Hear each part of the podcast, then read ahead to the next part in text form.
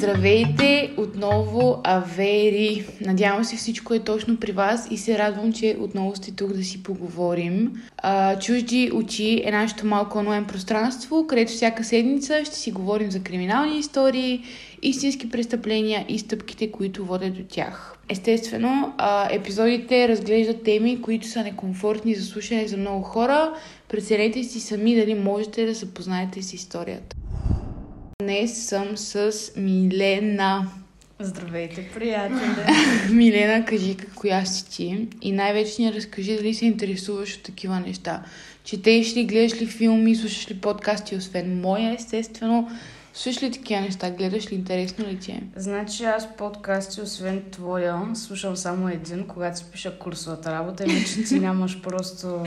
Равна нямам, Не, наистина. наистина. И мама така ми каже. Гледаш ли сериали, криминални истории и такива нещица? Не, обаче гледам мафиотски сериали и филмчета. Не знам това колко се свързва, обаче пак са леко криминални. Ами леко криминални са, да, имат някакви общи неща. Ами добре, а, не искаш си говорим за Николай Арабаджиев, който е един от най-известните и шокиращи случаи в криминалната история на България. Слабо и срамежливо момче от Софийското 119 седно училище се превръща в касапин, буквално малко преди бала не само собст... неговия собствен, но и този на жертвата. Те в едно училище ли са били? Яп.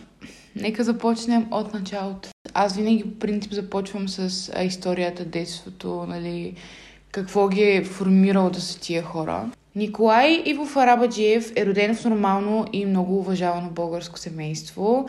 Дядо му по бащина линия, на когото е кръстен, е прочут български пианист Николай Арабаджиев Фучо, който загива в самолетна катастрофа заедно с естрадната певица Паша Христова през 70-те години.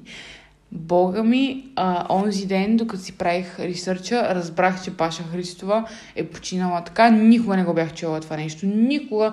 Тоест, а пък за Николай Рабаджия, за съжаление, никога не съм чувала, но... А, Николай, малкия, внука, а, свири... Николай младши. Николай младши, свирил на китара и много-много се гордея с кой е дядо му, че си говорил, нали, моя дядо е това, това, това, това. Известните личности обаче в родата на това момче не свършват. Те явно са някакви супер фамозни, някакви доста известни.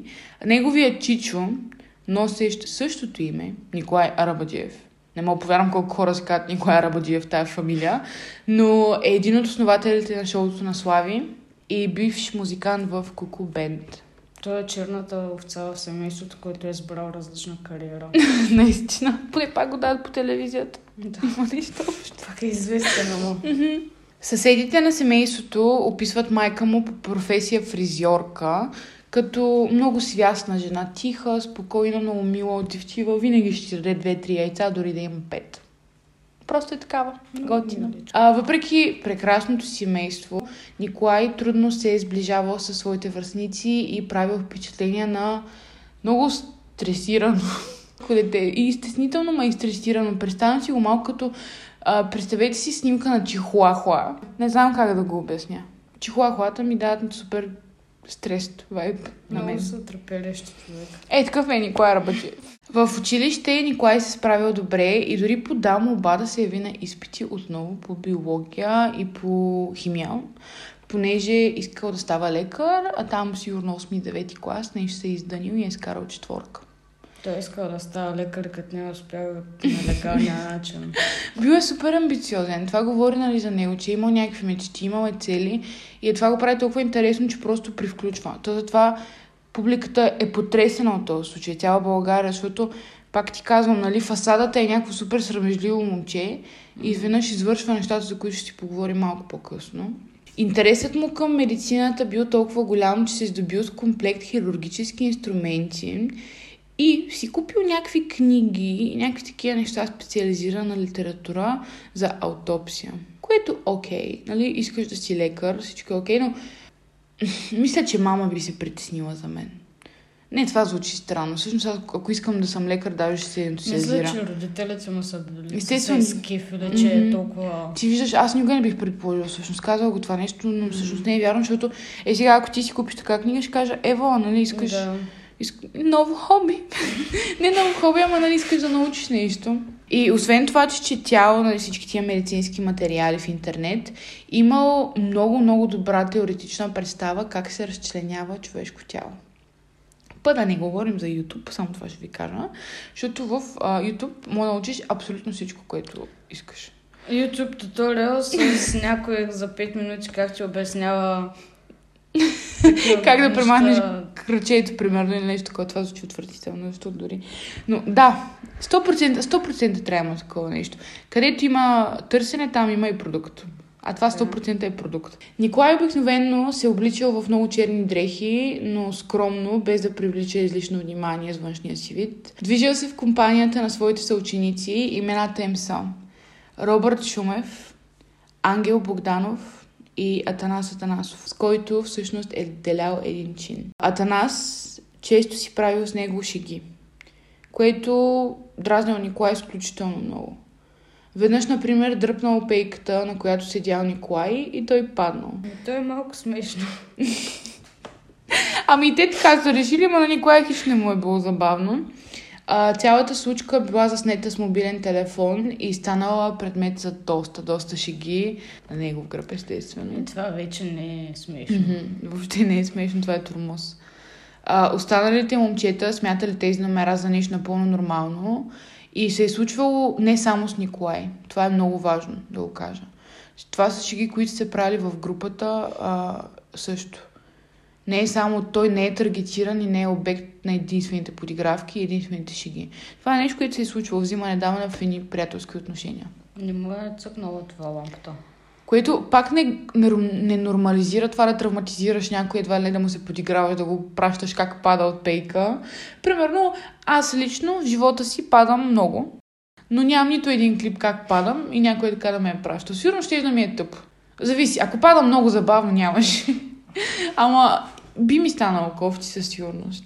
Николай въобще не е смятал тия шеги за нормални и безобидни той ги е приемал като много, много, много жесток тормоз. А в душата му се е трупала огромна, огромна и все по-силна злоба и неприязан. Сега ще продължим към фаталната вечер и към престъплението, но преди това идва този момент, в който аз ви казвам, че живея в Нидерландия и е време да си запалим, защото хора, то това не се търпи, това де ще го говоря. Ще си видим след точно 5 авери. Както казах, сега ще започнем да си говорим за фаталната вечер. Всичко започва с изречение. Ела в дома на баба ми, уредил съм ти работа с едни хора.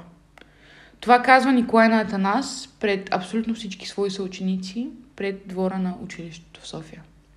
Същия ден, на 19 май 2008 година, той оставя колата си в квартал Изток и хваща маршрутка, за да стигне при Николай. Майката на Атанас а, знаела, че той си има сериозна приятелка и при изчезването му не се е притеснила толкова много.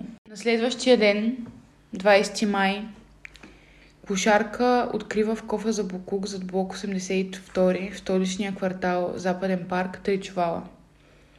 Тя отворила турбите и като видяла месото вътре, първото нещо, което се е сетила е най-накрая ще мога да нахраня децата си. Не. Секунди по-късно изпада в ужас и шок, защото в един от чувалите тя вижда човешки крак. А, звъни в полицията и по-късно в района на контейнера са открити и окървавени дрехи, и точно тези дрехи помагат да се установи самоличността на Атанас. Няколко дни по-късно а, полицаи изобличават приятеля на жертвата Николай за извършител на жестокото убийство. Въобще не им отнема много време. Много интересното в този казус, защото ние много бързо минаваме през нали, историята и убийството, е процеса. Два пъти викат Николай на разпит в полицията – а, и най-накрая го притискат с доказателството, че е намерен негов пръстов отпечатък в един от чувалите. В два от тях а, били надлежно побрани торсът, краката и вътрешностите на Атанас. А главата и ръцете заровени в полите на Витуша. Николай разказва, че е разчленил трупа с хирургически инструменти след убийството, което всъщност се е случило в а, апартамента на баба му. А тя къде е била? Няма я, просто я няма. Тя му е като къщичка, която може да си ползва. Представяш ли се върна? Като отидохме в апартамента, се скарахме кой на кого е приятел. Аз побеснях и започнах да го удрям по главата с първото нещо, което ми попадна. След като жертвата му загубила съзнание, взел нож от кухнята и започнал да го наръгва в гърдите и гърба. Значи не е било планирано. Не. После застлал хола с а, найлони, облепил ги в тиксо. Всичко. Взел скалпел, метална подложка, хирургически инструменти и трион. В продължение на 5 часа той разфасова тялото на Атанас. Прибрал частите в черни найлонови чували, които оставил в хладилника си. Николай разказал още, че от интернет научил нашия как да отдели ребрата от тялото. И защо го има това в интернет? Да. На кой Аз се учих, не че нищо, ама аз съм се учила как да си слагам очната линия. Какви неща правят хората? не знам, ама емоционално и физически изтощен от цялата тази работа, която е свършил с разфасоването и всички тия неща, той заспива. А, И Power спи nap спре, 10 да. часа, без да мръдне. 10 часа. Черепът на Атанас е щупен на поне 6 места от ударите от сгира. Съдебните медици преброяват в гърдите му 14 прободни рани, в кръста още две. Повечето са нанесени, докато Атанас е жив. Смъртта му е настъпила бавно, мъчително и той е бил в агония поне 15-20 минути. това е. Агресията, с която това момче е убито, агресията, с която Атанас е затрит, е дължана на години, години таене и трупане на гняв. Поне това казват психолозите. Начинът на извършване на престъплението по всичко говори за умисъл, тъй като е на лице тънко познаване на анатомията на човешкото тяло. Убиецът е разчленявал тялото буквално като учебник. Той си е стоял, чувал си е и 5 часа си е играл. 5 часа е разчленявал част по част по част, за да види нещо отвътре, да открие. Той си е правил експеримент. Буквално си е експериментирал. Николай в полицията се държи изключително спокойно и дори изглежда горд от това, което е направил. Не мога да разбера как убиваш някой и после се държиш спокойно. М, Все едно не се е случило. Да. Все едно буквално не си унищожил една малка вселена и не си променил живота на супер много хора. Най-малкото те не получават ли някаква травма от това, че ти убиваш някой? В смисъл? Мисля, че те я пречупват а, нещо, което нас би ни травмирало. Те си го пречупват и изкарват супер много удовлетворение от него. Много хора казват, много убийци казват, че това е буквално а, като оргазъм. Те получават супер много, те получават супер, супер много удоволствие от това. От и този контрол. Е този контрол, че притежаваш някой и живота му е в твоите ръце. А, докато той се държи по този начин много, много спокоен, какви травми, а, обяснил на криминалистите, че не съжалява за стореното, а напротив. Искам да го цитирам. Просто ми притъмня. Разбирате ли? Не знаех какво правих. Твърде много бях тормозен от него. Бях в безисходица, борих се за живота си. Градския съд, Софийския градски съд, определя мярка за държане под стража. Делото срещу него ще бъде с затворени врати. Адвокатът на Николай обявил, че клиента му ще разкаже пред съда потрясаващи неща за сексуално насилие. Криминалистите също не изключвали между момчетата да е имало повече от приятелство, защото жестокостта на убийството и разчленяването на трупа са характерни за убийства от страст и за престъпления, които са вследствие на дълготен гняв, като нещо от продължително сексуално насилие, например. От прокуратурата не изключват вероятността признанията за сексуално насилие да са адвокатски трик. Тъй като първоначално Николай твърдял, че е убил свой приятел, защото, нали, ви цитирах по-рано, ми скарахме се кой на кой приятел и на мен ми причерня. После казва, че е от подигравки и сега стига до това. Естествено, не го дискредитирам. Просто ви казвам факти. След известно време, прекарано в ареста, Николай променя версията си. Николай разказва, че вечерта, в която е убил Атанас и го е разфасовал, той се е опитал да го насили сексуално. Атанас Николай. Според Арабаджиев, това не е първият случай на сексуална агресия срещу него от страна на жертвата. За това уж свидетелствали и няколко снимки и клипчета, снимани с телефона на Атанасов, които обаче никой не е виждал. Тия клипчета ги няма. Той говори за тях. Той казва, че са на телефона му, но никой не е виждал такова нещо и не го намират също. В хода на разследването Николай Арабаджиев дава показания, че е бил тормозен сексуално и от други съученици. Оплакал се, че един от тях го е накарал да го задоволи сексуално, използвайки ръката си а, и всякакви такива неща. Сега не искам. Не мисля, че 2008 година са били цял клас, те първо са били 15 момчета и всички са, са били хомосексуални. Ами да, той посочва няколко от тях. И просто казва, че всъщност не е само Атанас, но и другите се възползвали от него.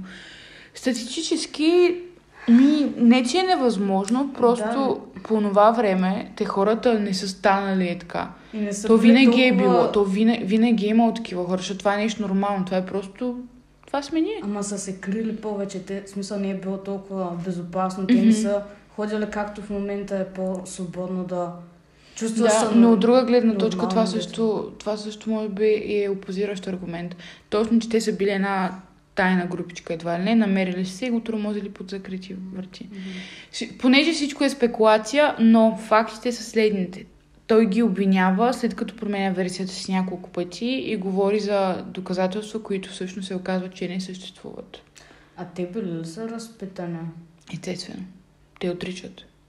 Родители, семейство, приятели, съученици, учители казват, че никога не са видяли а, признаци на сексуален тормоз. Сега, след като знаем това, според адвоката на подсъдимия, момчето не е обмисляло да убие съученика си. Трагедията се е разиграла внезапно, след като Николай за пореден път отхвърлял опитите на Атанас да спи с него. За да се защити, Арабаджиев започнал да удря приятеля си с гира по главата. Но Атанас се е свестил и се е опитал в кавички да накаже Николай. И Николай в паника грабнал ножа и започнал да го ръга, като за да се защити. А, когато Атанас издъхнал, а, Николай му трябвало бързо да намери къде да скрие трупа и за това го разфасовал. Не за друго. Тук е момента, в който искам да кажа, че според ключовата сексологична експертиза, проведена там и върху Николай, той няма хомосексуални наклонности. Сексолог на име Илия Врабчев е категоричен, че момчето има влечение към полово зрели жени. Николай Арабаджиев е обвинен а, за убийство по особено жесток и мъчителен за жертвата начин. На 20 март 2009 година той признава всички факти в обвинителния акт. Съдът не уважава искането на защитата дело да се гледа по съкратена процедура, мотивирайки се с това, че част от самопризнанията на Рабаджиев не са подкрепени от доказателствения материал. На 28 май 2009 година в съда са приети множество експертизи. Според психолозите, в подсъдимият е открита нагласа за стеена спонтанна враждебност.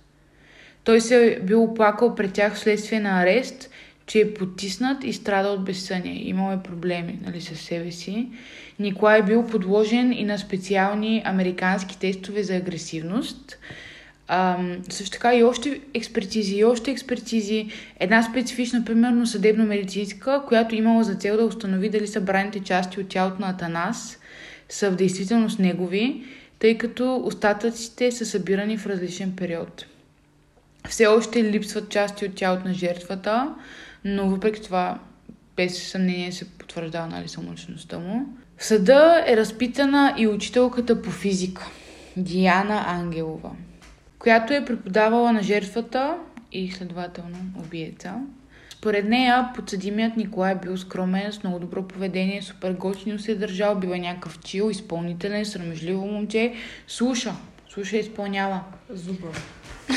Тя казва, че жертвата Атанас се е бил присъединил по-късно към компанията на убиеца си. Учителката определя Атанас като момче с много жизнерадостност и чувство за хумор. Тя казва, че се страхува от бившия си ученик и смята, че той е много опасен за обществото. Цитирам, аз не виждам разкаяние в очите му. Нека се върнем към кошарката, която е намерила, нали, първоначално, която е подала сигнала. Виолета Георгиева разказва пред съда как за малко щяла да нахрани децата си с месо от тялото на убития Танасов.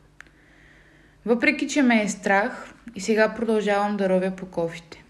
Споделя тя с журналисти. Това го сложих вътре, просто защото си мислех, вау, това е 2009 година.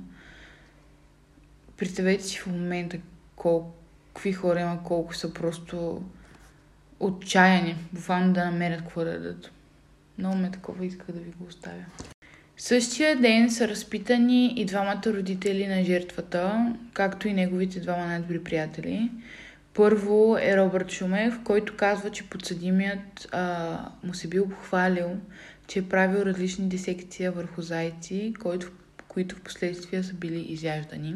Той също така казва, че Танас винаги е подкрепял Николай. Винаги е заставал зад него. Винаги е бил добър с него. Те са в една компания. Робърт знал за интересите на подсъдимият към медицината. Не бил виждал скалпели преди убийството, а само бил чувал, че приятелят му обикалял специализирани магазини и ги е закупувал заедно с майка си. Също така, Робърт казва, че никога, никога Николай не се е оплаквал някой да го унижава или тормози пред него. Той бил срамежлив, тих и затворен. Никога не се е оплаквал. Никога. Атанас понякога се шегувал с него, но никога не прехвърлял границата при закачките си. Понякога му взимал тетрадката, но после му е връщал. Някакви такива бавни неща. Някакви малки. Просто го е пранквал. Някакви буквално. супер, да, не знам да ти скрия обувките. Малко Да се такъв-. Да, малко такъв вайб. А, пред съда също така е и Ангел Богданов, другия му най-добър приятел. Той също определя отношенията между двамата като напълни нормални. Имало обаче случаи, в които подсъдимият се е дразнил повече на някои от закачките на Танас, но никога не се е стигал до спречкване. Винаги е било потушавано на секундата. И дори не е имал реакция. Просто майката на загиналия Атанас също е призвана в съда. Тя никога не е виждала Николай преди убийството. Никога не, не го е виждала. Обаче също така никога не е чувала нищо лошо за него. Чувала някакви малки неща, винаги позитивни. А в деня на трагедията Атанаси казал, че ще закъснее и по-късно получила две обаждания от телефона си, но не успяла да вдигне, От него. защото е била в много важна среща на работа. Да, майка. На 1 декември 2009 година майката на Николай застава пред а, магистратите и споделя, че синът ти е искал да бъде хирург, защото те спасявали човешки животи. Заради страстта си към тия неща, а, той получава скалпелите за 16-тия си рожден ден, както и нали, учебник по анатомия и такива нещата, които ви говорих. Майката на Николай разказва също, че последната година той е трябвало да се подготвя, за да повиши успеха си по биология, защото нали, иска да бъде хирург, както в началото ви казах. Родителите обаче забелязали много рязка промяна в него през зимата. Една вечер той се прибрал от училище и бил супер развълнуван и разтреперен. Ударил по микроволновата печка с ужасна сила. Когато го питала какво му е, той отказал да говори и казал как може да има такива хора, бе. Споделял, че не може да средоточи с уроците си, нямал желание да се храни, ходил в апартамента на баба си, за да учи и понякога преспивал там. Те много пъти се опитали да говорят с него за наближаващия му бал, но той не проявява абсолютно никакъв интерес и в хода на делото става ясно, че Арабаджиев Николай Изключително много е завиждал на Атанас. На двамата им предстои бал, но убиецът нямал средства за да си набави костюм и може би е посегнал на Атанас от завист. Майка му категорично отхвърля тази версия и казва, че той просто е отказал да пазарува дрехи. Тя се е опитвала сигурно да го спаси по някакъв Сигурна начин. съм, да. Все пак му е майка. Мгм. Араба Джиева казва, че е забелязала безпокойството в поведението на сина си в периода на 18-19 май, точно преди убийството, но тя смятала, че причината е бала. Баща му просто казва, че е спокоен и тих. Това е детето му. Значи той го е планувал все пак. Малко или много. И аз така си мисля. Бащата на Николай обяснил, че през последните 6 месеца той е станал изключително мълчалив, бил е напълно различен човек, сил се е в себе си, станал е супер притеснителен и просто е читал. Всеки път, когато те се опитвали да го говорят с него и да питат какво ти има, как да ти помогнем, той ме е казал, оставете ме на мира, махнете се излезте. Тоест, веднъж нахлу в кухнята и казал как може това да се случи с мен. След това отишъл при родителите си и им казал, не искам никой да разговаря с мен.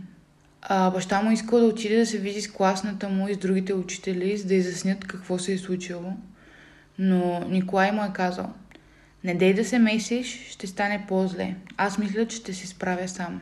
Едва когато влязал в ареста, той е написал писмо на баща си, в което му разказва, че е бил подложен на сексуален турмоз. Баща му разказва още, че от 2006 година Николай взема уроци по химия, биология при частни учители. По някое време на учебната година решил да се осамоти в апартамента на баба си и да учи там. Той има уреди, стъкла, бла бла бла, всякакви неща. На 2 декември 2009 година състав на Софийски градски съд признава Николай за виновен за предумишлено убийство извършено по особено жесток начин и го осъжда на най-тежкото наказание – до животен затвор. Съдът постановява Арабаджиев да изплати на родителите на убитото момче Христо и Мария Атанасови 1 милион лева, заедно с дължимите лихви от момента на приемането на иска за обезщетение в съда. Доживотната присъда щяла да бъде изтърпявана при специален режим, но подлежала на обжалване и протест пред Софийски апелативен съд в срок от 15 дни. Помолен да обясни какво означава поставлението на съда за изтърпяване на присъдата, адвокатът казва Специален режим означава изключително малко свиждания и засилена охрана. Когато Атанас получава своята присъда, баща му започва да плаче с глада в залата. Заслужена е, нека всеки, който посяга на човешки живот, да знае какво го чака. Това беше нашата цел. Това казва бащата на Атанасов. Майката на Атанас не присъства до края на процеса, който продължава близо година и половина. Тя просто психически не успява. В съда не идва никой от близките на подсъдимия Николай. Той посреща до животната си присъда с мълчание и наведени очи. Адвоката му, Марин Марковски, казва Още в началото, когато отказаха делото да се гледа под съкратена процедура, казах на съдията Прогнозирам, че ще наложите до животна присъда. Вие сте заинтересовани по това дело.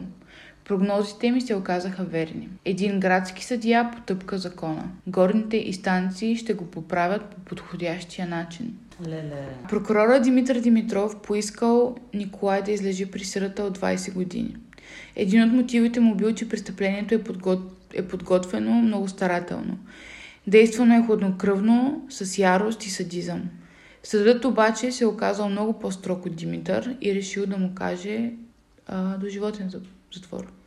Прокурорът определя присъдата като справедлива. Адвокат Марковски съобщил, че ще обжалва заради нарушеното право на клиента му на дело по съкратената процедура. На 3 юни 2010 година Софийският апелативен съд заменя до животната присъда на 20 годишният Николай с 20 години при първоначален строг режим. Първоначален строк. После ставаш нормален. Сумата, която трябваше да бъде изплатена на Атанасови от 1 милион лева, става 200 хиляди лева. Мотивът на съда вече е, че убийството не е предумишлено, а е станало в условия на така наречено внезапен умисъл. Арабаджиев не е планирал нападението, а то е станало в състояние на силен афект. Окончателното решение по делото взима Върховния касационен съд на 3 юни 2011 година, потвърждавайки изцяло присъдата на Рабаджиев, дадена му от апелативните съдии. Извършителят на едно от най-отвратителните, брутални, изверски, садистични убийства в България вече е 13 години за трешетките. След 7 години този човек ще излезе. Това значи, че той вече е изкарал 13 години. Това значи много скоро, много, много скоро, той може да поиска да бъде пуснат предсрочно и ще бъде отново на свобода. За добро поведение. В най-лошия случай след 7 години, но най-вероятно той си има адвокат, има си екип. След 2-3 години той човек ще е на свобода. И ще бъде на 35-36. Той даже не е възрастен. Няма да има никакви социални умения. Няма да знае как да говоря, как, как да разговаря, как да се държи с хората. Той преди не е знал. И че това ще се Да, повтори. Здравейте от бъдещето. Аз. Подкастът вече е записан, обработен и тък му си проверявах финално информацията, за съм сигурна, че всичко е окей. И какво видях? Една статия от 2021, една от единствените статии спрямо този казус, между другото. Николай Арабаджиев официално е на свобода. Той общо за трешетките прекарва 16 години и 2 месеца, като в престоя му се включва и съкръщаването на присъдата с работа. Остават му по принцип да лежи 3 години и 10 месеца. През абсолютно цялото време в а, затвора той не спира да работи, участва във всички социални мероприятия, завършва курсове по английски язик и по музика. Всичко това кара съдия Стефан Милев да приеме, че Николай Арабаджиев се е поправил. А, магистратът отхвърля твърденията на затвора, че положителната промяна трябва да се затвърди и като той трябва да остане на топло, но, но въпреки това съдията решава да го пусне на свобода.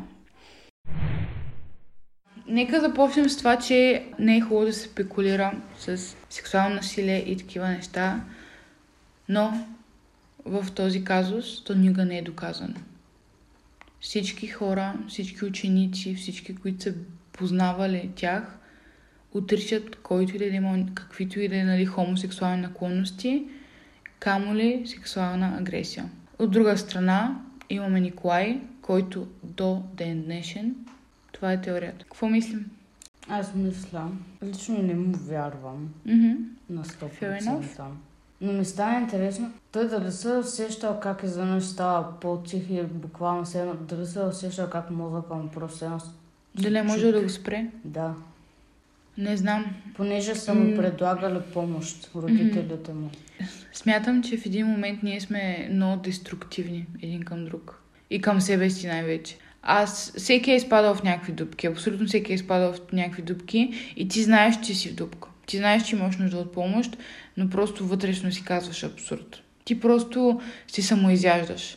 Буквално растеш, растеш, растеш, защото не си щастлив, си нещастен и си кажеш ужас, ужас, ужас. Обаче го ядеш това и то се връща. Така че мисля, че не е можел да го спре. И все пак смятам, че е имал достатъчно възможности за опит да го направи. Дори да не е можел, е трябвало да опита. А, трудно е да кажа аз какво бих направил, защото аз не съм такъв човек и най-вероятно никога, не най-вероятно, аз никога няма да мога да причиня нещо такова на друго човешко същество, но съм сигурна, че бих поне опитала да поискам помощ. Мгм. Да кажа на хората до мен, хора, имам неща в главата, да потърся психолог, да потърся в интернет. Вярно е, има някаква разлика в годините, но и преди 15 години, ако дете дойде при теб и ти каже, имам ужасни мисли в главата, трябва ми помощ, и тогава ще и да му помогнеш. Доста е факт. Просто много хора не говорят за тях. Особено 2008. Мгм. Не Да, той до ден днешен това е проблем. е. Стигматизацията върху менталното здраве и всички тия неща. И много родители реално не предоставят безопасна среда на децата си, понеже те не са научени какво значи това. Нали, интергенерационните травми са нещо, което е много истинско и се преподава нали, от поколение на поколение. И аз, между другото, съм много ентусиазирана да кажа, че поколението, което в момента е родители, които в момента започват да бъдат родители, Много и поколението, което беше родители, които, нали, предишното поколение, Много, те оправят света. те прегръщат децата си и има много по-малко, надявам се, мисля, че е факт, но също така, надявам се това да продължава, те създават едни много по-здрави деца, дори да говорят много повече за менталното си здраве, дори имат много повече проблеми, тия деца се научат да комуникират. Така че, драги авери, не знам, що станахме толкова сериозни сега на края mm-hmm. на този подкаст, но ако има нещо, което аз мога да ви кажа и да го вземете от мен, е, моля ви, намерете с някой, за който да говорите за проблемите си. Много е важно да има такива хора. А, отворете, отворете се, защото никога не знаете какво някой може би ще ви помогне да намерите. А, Мил, как беше експириенсът ти на нашия подкаст? Беше доста забавно, после стана малко, малко гнусно, няма да лъжа. Mm-hmm. Имаше плод-твист няколко и накрая мисля, че този човек заслужава до животна присъда. Аз съм напълно съгласна. Най-голямото наказание за един човек е да го оставиш сам. Даже смятам, че трябва да е под а, абсолютно строг режим, да не вижда хора, за да може не заслужава да вижда хора. Пак казвам, отнеме всичко на някакви хора. Няма, не заслужава. Но, а, много се радвам, че отново бяхте с нас, Авери. А, ще се чуем след две седмици и както винаги ще чакам да ми пишете, да ми отговаряте, да ми пращате имейли, писма, гълъби, каквото си искате за фидбак относно епизода. Много ви благодаря отново и чао, чао. Кажи чао. Чао, чао! Чао, чао!